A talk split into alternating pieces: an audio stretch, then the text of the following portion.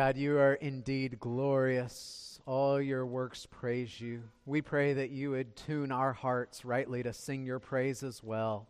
Help us, O Lord, to see what you have spoken to us in your word and seeing it that we would hear and hearing it in the depths of our heart that it would transform us. We pray this in Christ's name. Amen. Please be seated.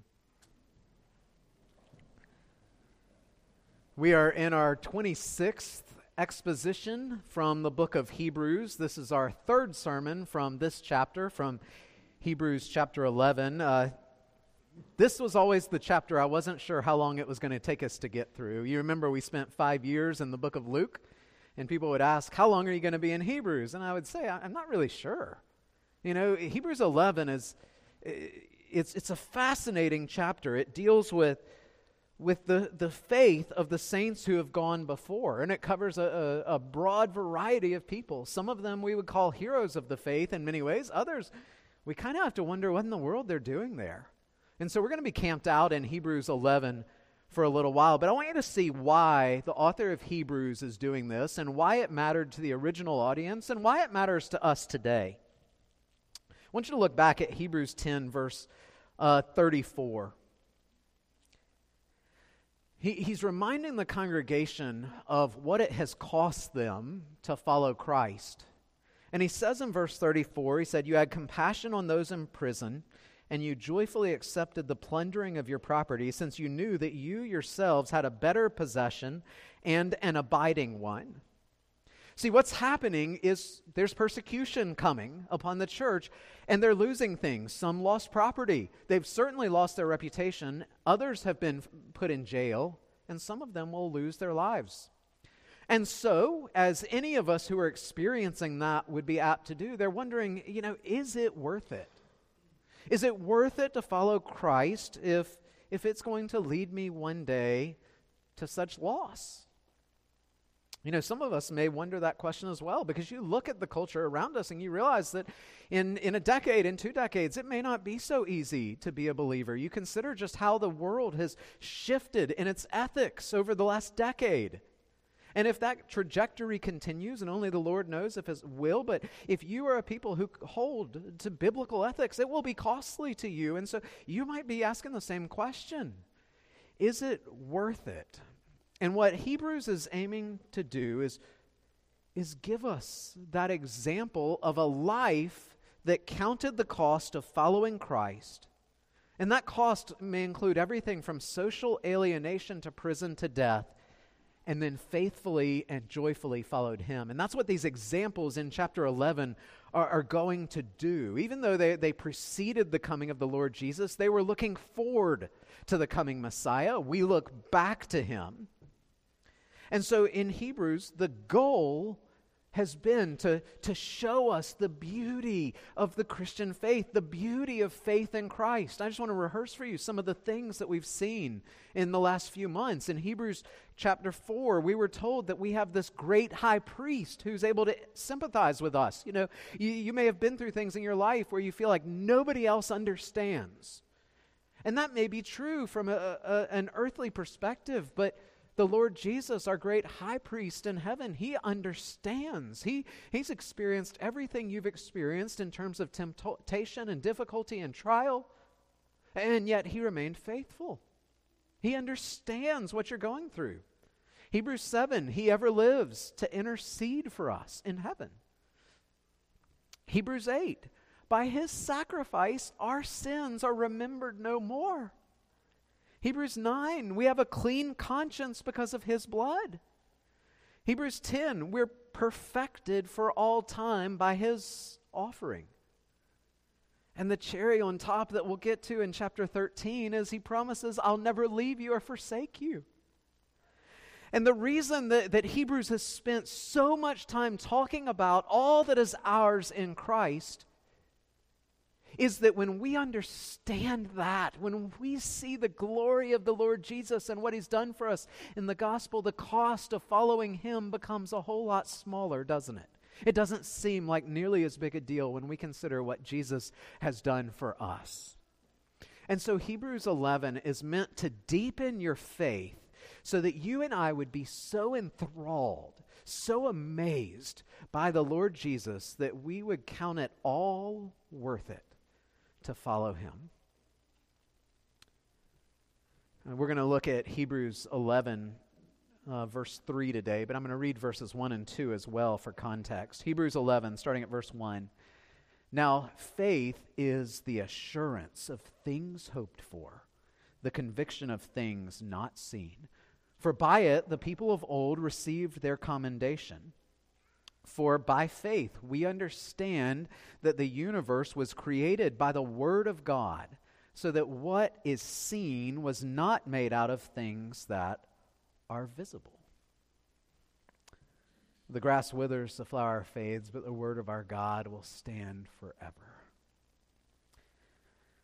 A number of years ago, uh, a scientist who was a Christian was asked to address college students concerning a biblical view of creation. And so he taught. He taught what the scriptures teach about creation. But in the room also was the famed atheist Richard Dawkins. And during a time of question and answer, Dawkins began to make the case for atheistic evolution. Well, what was fascinating was after every assertion that Dawkins made, the creationists asked a simple question How do you know that? Dawkins would speak about how the earth was billions of years old. How do you know that? He would speak of evolutionary theory. How do you know that? Well, finally, Dawkins gave the answer because we all agree that's what happened. And he's talking about scientists, but he's talking specifically about scientists who all share the same presuppositions as he does. You know, anyone in the scientific world who goes against those basic presuppositions, we could call them the golden calves of, of science, will, will automatically be marginalized and viewed as uncredible. Well, I tell you that not to critique science or the scientific world, but to pose a question. How do you know what you know? How do you know what you know? I, I don't mean trivial things like what you had for breakfast, and I'm probably half of us can't even remember that by this point. But how do you know the things you know that matter in this world? The answer to that question is going to tell you a lot about your faith. It, it's the basis. Our faith is the basis through which we see and understand the world around us.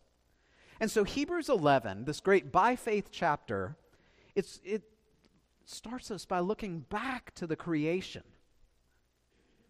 The creation of the universe by the Word of God. And it's sort of giving us a litmus test here, an illustration for how faith works.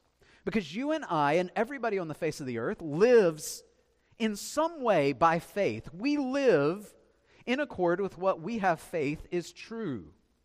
And so, like Dawkins, if we believe in a godless, coincidental, chaotic universe, then we're going to live in accord with that.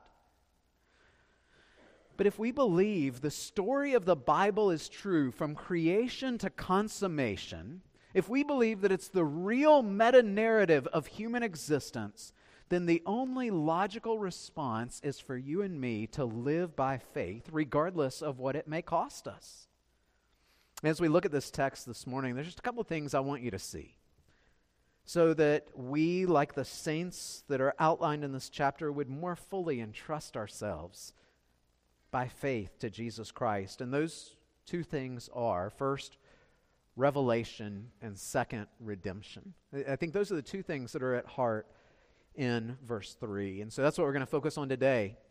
Let's talk first about Revelation. And when I say Revelation, I'm not talking about the, the last book of the scriptures. We dealt with that enough this morning during Sunday school. I mean God's self revelation, that there is a God who has chosen to reveal himself to his creation. And sometimes theologians will say that there are two volumes of God's self revelation. The first is creation. And so, just as an artist reveals something of himself in his artwork, God the Creator has revealed who he is in his creation. Uh, this wondrous creation, with, with all of its beauty, with man as its pinnacle, is intended to cause us to rejoice in our Creator God. It's, it's intended to show us the beauty of the Creator God. That's the design of it all for us to see and glorify the Creator. Even the way we live is intended to be modeled after the character of that God. There is a right way and a wrong way to live, and it's modeled after the character of God Himself. And the more we reflect Him, the more we see His glory in the world, the more we enjoy Him and His creation. Now, you know, that's not how it typically works out, is it? You know, in, in fact, in our sinful state, none of us naturally do that. Romans 1 tells us that instead of the creation giving us opportunity to worship our Creator, what we do instead is we worship the creation. We give glory to the creation. And rather than modeling our lives after His own perfection, we, we live our lives in accord with what we want in order to be satisfied by this creation. That's nothing new. Just go back to the garden with Adam and Eve. When Adam and Eve were walking in the garden, they had all the privileges of knowing God as friend, and yet they turned away from him. And through Satan's enticement, they believed that God was holding out his best from them. And so they decided, you know, I think we would make better gods than God does. We, we would write a better story than God does. And the reality of this creator God who has said, hey, you have this whole world as your own, there's just one thing you can't do eat the fruit of this one tree. That became a very inconvenient truth for them. And so they ate the fruit and took the place of the creator. I read this week about the author J.K. Rowling, author of the Harry Potter series. She sold something like half a billion books. Potter is no conservative by any stretch, and yet she has enough common sense to look at the world and say, you know, you people are nuts. With, with biblical, uh, uh, excuse me, with, with the train, changes in sexuality and sexual identity and transgenderism, she looked at the world and she said, This can't happen. A, a man cannot become a woman. Now, uh, she's no Christian, and yet the liberal world has totally marginalized her. I, I, saw this week the backlash against her is that, that her books are now being resold without her name on the cover. They want her books, they don't want her. Isn't that a great picture of what happened in the garden? They wanted God's creation, but they didn't want God Himself.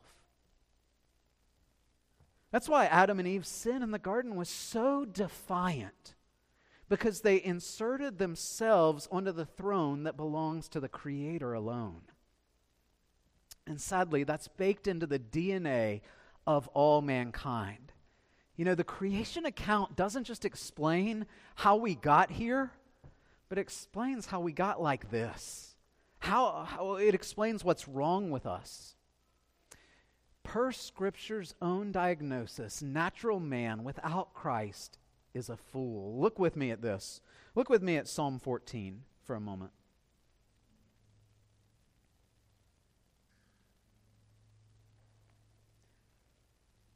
This is David, and he's talking about natural man.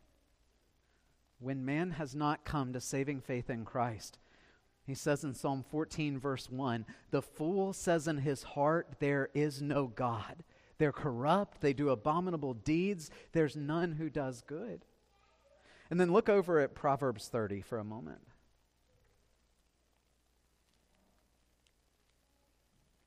Just the next book. This is a these proverbs are part of a series written by a little known author, Agur or Agur. Look at verse 1, the man declares, I am weary, O God. I am weary, O God. I'm worn out. Surely I am too stupid to be a man. Now, if you're looking for a life verse, let me say this is probably not the one to go to. And yet, it's the human experience. I'm too stupid to be a man. I, I have not the understanding of a man. I haven't learned wisdom, nor have I the knowledge of the Holy One. And if you were to look over at Psalm 22, it says, Folly is bound up in the heart of a child. You know, this explains how people can look out at the world and think that it all happened by chance. That's not a product of science, that is a product of ignorance. To look at the world and say, I do not want to see the Creator. I do not want His name on the cover of this book. And so I look at the world and I say, There is no God. And God says, That is utterly foolish.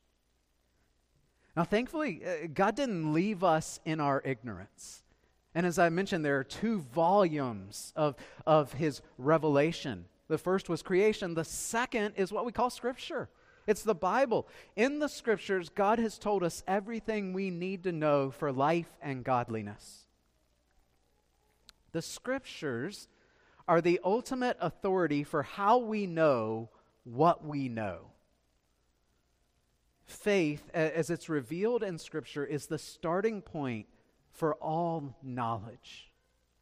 If you want to know true truth, it starts by faith in reading the Scriptures. This world only makes sense, and we can only live rightly in this world when we live them in accord with what the Scriptures teach. And so, the, from the very beginning, Hebrews is saying you've got to get a grasp on creation that it was created, the whole universe was created by the Word of God. And if you miss that, your whole life is going to be out of joint. If you try to live a life without this God, this life will make no sense. But again, there's this tendency among fallen humanity to make ourselves the highest authority. And so you, you go back to Dawkins how do you know that? I know it because that's what we say. That's what all the scientists say. And as silly as that is, you and I do it too, don't we? We know things simply because we believe them or because we understand them. Or the mantra of our world today is because we feel it. Feelings rule in our world today. But when we make ourselves the final arbiter of truth, we become the highest authority.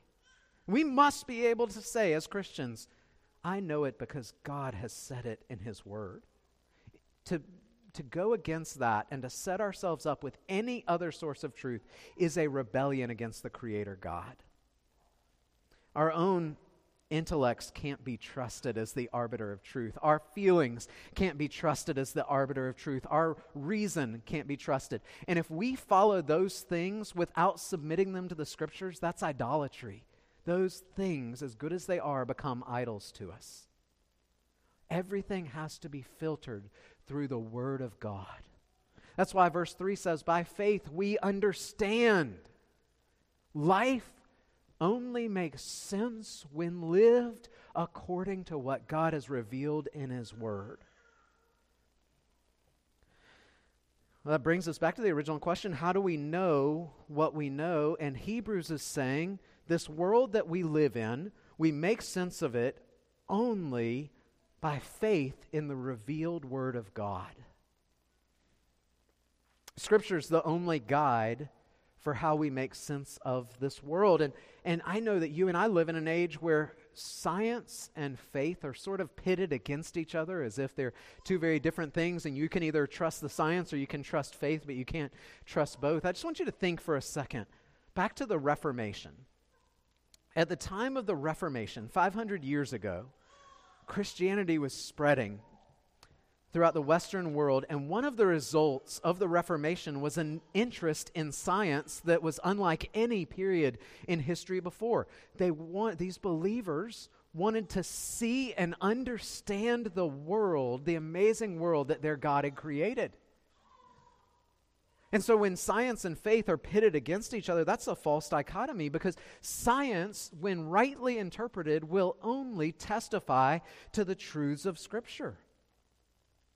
But you know, going back to Dawkins and all these scientists that say it is this way because we say it's this way, and faith needs to stay out of it, they're actually acting according to faith as well, aren't they? I think it takes a lot of faith to look at something as incredibly complex as the human eye and say that it all came together by evolutionary chance. It takes a lot of faith, doesn't it? Or the human brain. it, it is more powerful than the world's greatest supercomputer. And you want to say that it came together by sheer random mutations? I don't have that kind of faith. That's why Psalm 14:1 says that rejecting the word of God is foolishness. Because denying God denies the very building blocks by which we think. Have you ever heard somebody say something like this? I would never follow a God who allows such injustice to happen in the world. Or I would never follow a God who allows evil in the world. Do you know what you should say to them when they say that? If this universe is just the product of random chaos, then how do you have any idea what evil or justice are in the first place? Do you know where you got those ideas? From God Himself. The idea of good and evil exists because we have a God who is good. Justice exists because we have a God who is just. And so atheism is actually stealing capital from Christian thought to try to articulate the very thoughts that it, it seeks to undermine with Christianity. Atheists have no ground for believing that abstract principles exist at all. And so the mantras of our culture, things like equality and love, those concepts don't exist in a random universe. They only exist in, an, in a universe that is governed by a God who determines what those things are. And so by faith, we understand. One pastor that I was reading said, faith is the righteous reflex to God's revelation. Faith is the righteous reflex to God's revelation. And so the Bible, from beginning to end, intends to bring us to a crisis of faith. What do I trust in? What do I believe? And so you come to Genesis 1 1 and you're confronted with a crisis of faith. In the beginning, God created the heavens and the earth. Well, you and I weren't there. So, how do we know what happened? Charles Spurgeon's really helpful here. He says, The facts about creation must be the subject of faith. It is true that they can be substantiated by the argument from design and in other ways, but I believe God has not made even that matter of the creation of the universe perfectly clear to human reason. In other words, God didn't lay all of this out in, an, in a way that we can comprehensively understand it. Why? He, he says, Men like to have everything laid down according to the rules of mathematical precision, but God desires for them to exercise faith. And so God confronts us from the very beginning Will you trust my revelation? Or are you going to trust your own devices? That personally is why I, I believe God created the world in six literal 24 hour days. Because I think that God in the scriptures goes to great lengths to communicate that. And you could say, well, what about evolution? What about all these things? And, and we could talk about that. But I'm always going to take the, the, the, the reading of what the scriptures say. And the plainest reading of scriptures is that, that, that God created the world in six days. And I think he intends for us to believe that. We as Christians read the revelation of the one who knows what we don't know, the one who knows how to make sense of it all, and we receive that by faith. Now, not only do we receive it, we rejoice in it. Because the wonder of creation declares the glory of God. The creation, rightly appreciated, shows us the magnificence of God. And my mom and I were talking the other day. Uh, there is something about sunsets in Beaufort in January that are just greater than anything the greatest of painters has ever come up with.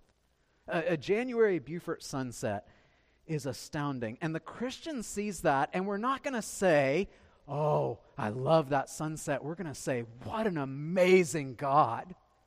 That, that, he could create something so glorious. And when we look at this, we're not just getting a glimpse of the beauty of his creation, but a, a glimpse of the glory of his, his multicolored, beautiful attributes. And so we look at all of life the, the atoms, the molecules, the waves in the ocean, the tides day after day, with all of its mundaneness that happens right under our eyes And we realize all of this, every molecule of it, is acting at God's command. We don't have to wonder how the blade of grass happened to get there or how the giraffe's neck got so long. It got there because the sovereign creator God willed it to be there, and at all times it acts in obedience to his word. And what does Hebrews tell us? He did it all out of nothing the physical universe, God didn't go to Lowe's and buy the parts for the physical universe. He made it all, we would say, from scratch. He, he created it by His Word. The Lord Christ spoke, and everything that is came into existence. We miss this in the English translations, but if we were reading the Hebrew creation account and we came to let there be light and there was light, that's actually much more complex than the Hebrew reads. It's a command be light, and light was. It's amazing that our God could do this all out of nothing. And so when Hebrews says by faith we understand, it's not saying that we can write a book on all these things. It's saying we live our lives in accord with these realities. That I serve a God who is so wondrous, so majestic, so powerful that he was able to do all of this just by a word.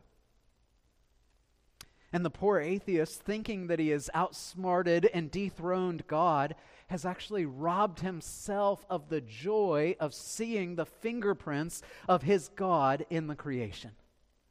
And more than that, he's deprived himself of the only thing better than rightly knowing the creation, and that is knowing personally the creator of it all.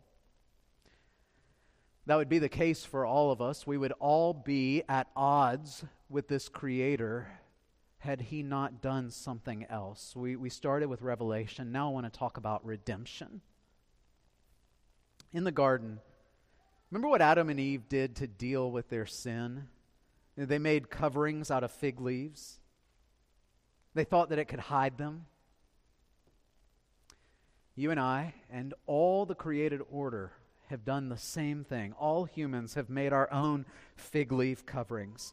Cain, we're going to see this, Lord willing, next week. Cain was upset. He was embarrassed in a sense because his brother brought a better offering, so he killed his brother. He was hiding his shame. Of course, it only multiplied his shame. Judas Iscariot thought that a little more money would hide him, and so he sold Christ for silver the Renaissance, the Enlightenment, modernity, postmodernity, all of it is an effort to justify ourselves, to hide our sin.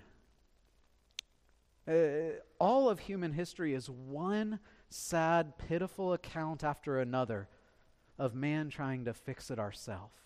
Man's efforts at self redemption. None of it works.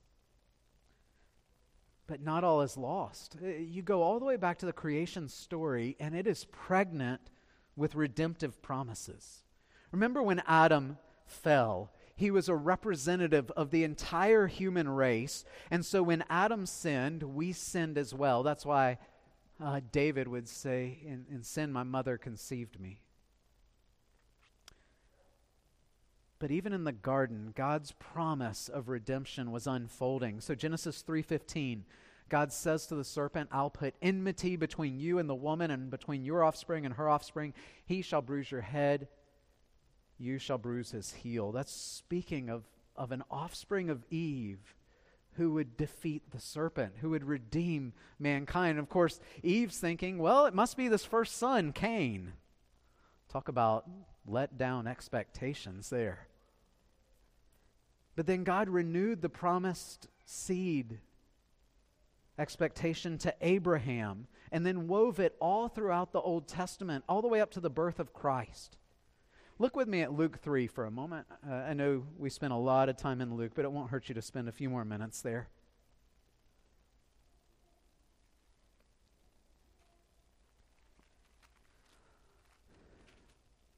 In Luke chapter 3, starting in verse 23, Luke gives the genealogy of the Lord Jesus. Now, it's a great biblical trivia question. Which two Gospels give the genealogy of Christ? Well, it's Matthew and Luke. Matthew gives a genealogy back to Abraham because he's showing Jesus' Jewishness.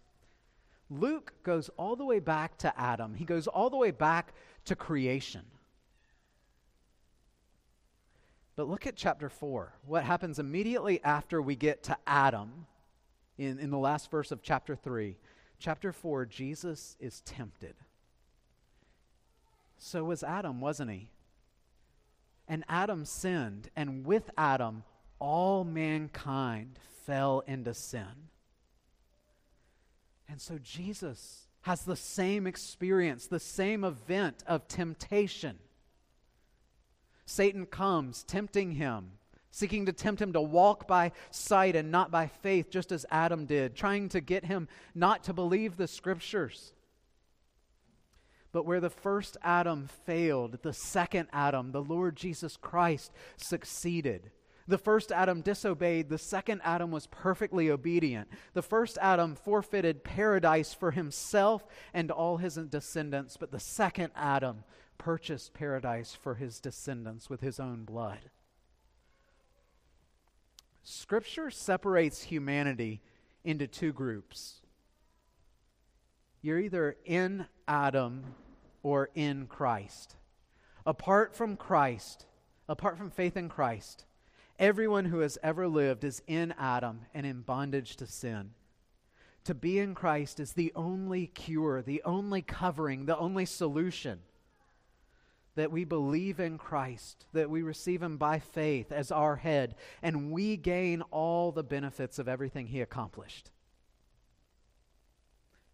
That's where revelation and redemption meet. None of us was smart enough to figure this out on our own.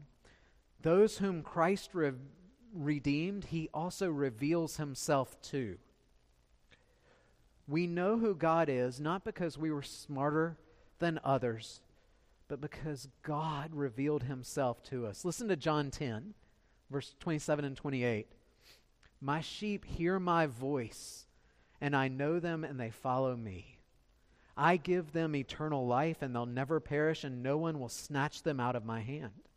that's what the author of Hebrews is saying here if you turn away from the Lord Jesus, you follow in the footsteps of Adam. You're dead in your sins. But if you follow Christ and walk by faith in Him and suffer with Him and sacrifice for Him, you live that life of faith, then, then you receive Him, the greatest of all rewards.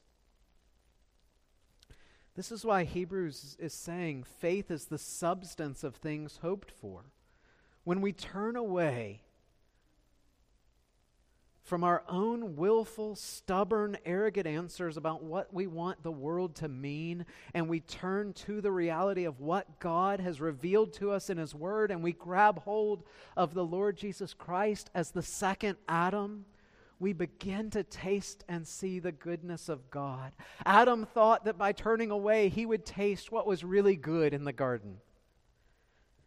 But we only taste that goodness in God Himself. Adam and Eve thought the fruit looked delicious. Surely it will satisfy. What we know through Christ is that only He can give us real, lasting satisfaction.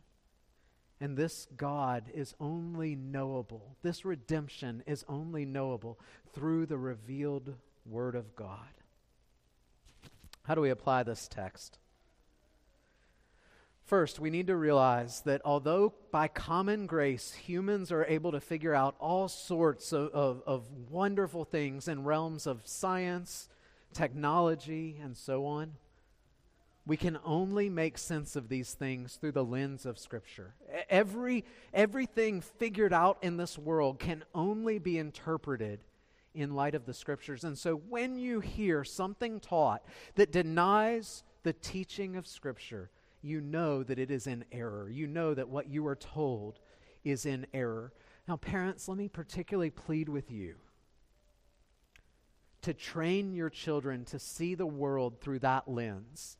That whatever God has revealed in Scripture, that alone is ultimate truth because there's an entire world that is going to seek to train them otherwise. And they're going to get to college, and college professors are going to say, You're such a fool for believing what the Bible says. And you have got to build your children up in the reality that only the revealed Word of God can be trusted to make sense of this world.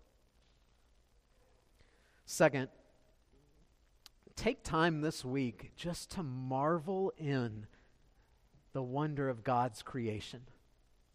John Calvin said, There is not one blade of grass, there's no color in this world that is not intended to make us rejoice. You know, the world can rejoice in the beauty of nature, but that's not where it ends. Really, as if we want to rightly appreciate the glory of nature, it must lead us to the glory of the Creator God. That's what, what nature does for us. It shows us more and more of the beauty of Christ. And then, third, just as God formed the creation by His Word, so too is He building the new creation. So too is He building the church. Oftentimes, we think that God's word was enough to create the world, but we think we've got to have all sorts of techniques and strategies to build his church. But the principle is the same. As God's word is proclaimed, he is working. Some of you, he's working in your hearts right now, sanctifying you. Others, realizing you, you're realizing you need to come to saving faith for the first time. But that's what God does in the power of His Word. He did it in the creation, and He does it today as His Word is proclaimed in the pulpits of his churches. May he do so even now as we pray together. Our Lord and our God, we praise you for your revealed word and that it tells us everything we need to know about the creation. More importantly, it tells us everything we need to know about redemption and what Christ has done for us in the cross. That his work is complete, it is finished. And that salvation comes not by us becoming as, as civilized or as smart or as advanced as possible, but by looking to the Lord Jesus. And so we can say uh, this morning by faith, we believe that God created the universe. And we believe that uh, He is building up a new creation, a second creation in the second Adam, building up His church. Would you build your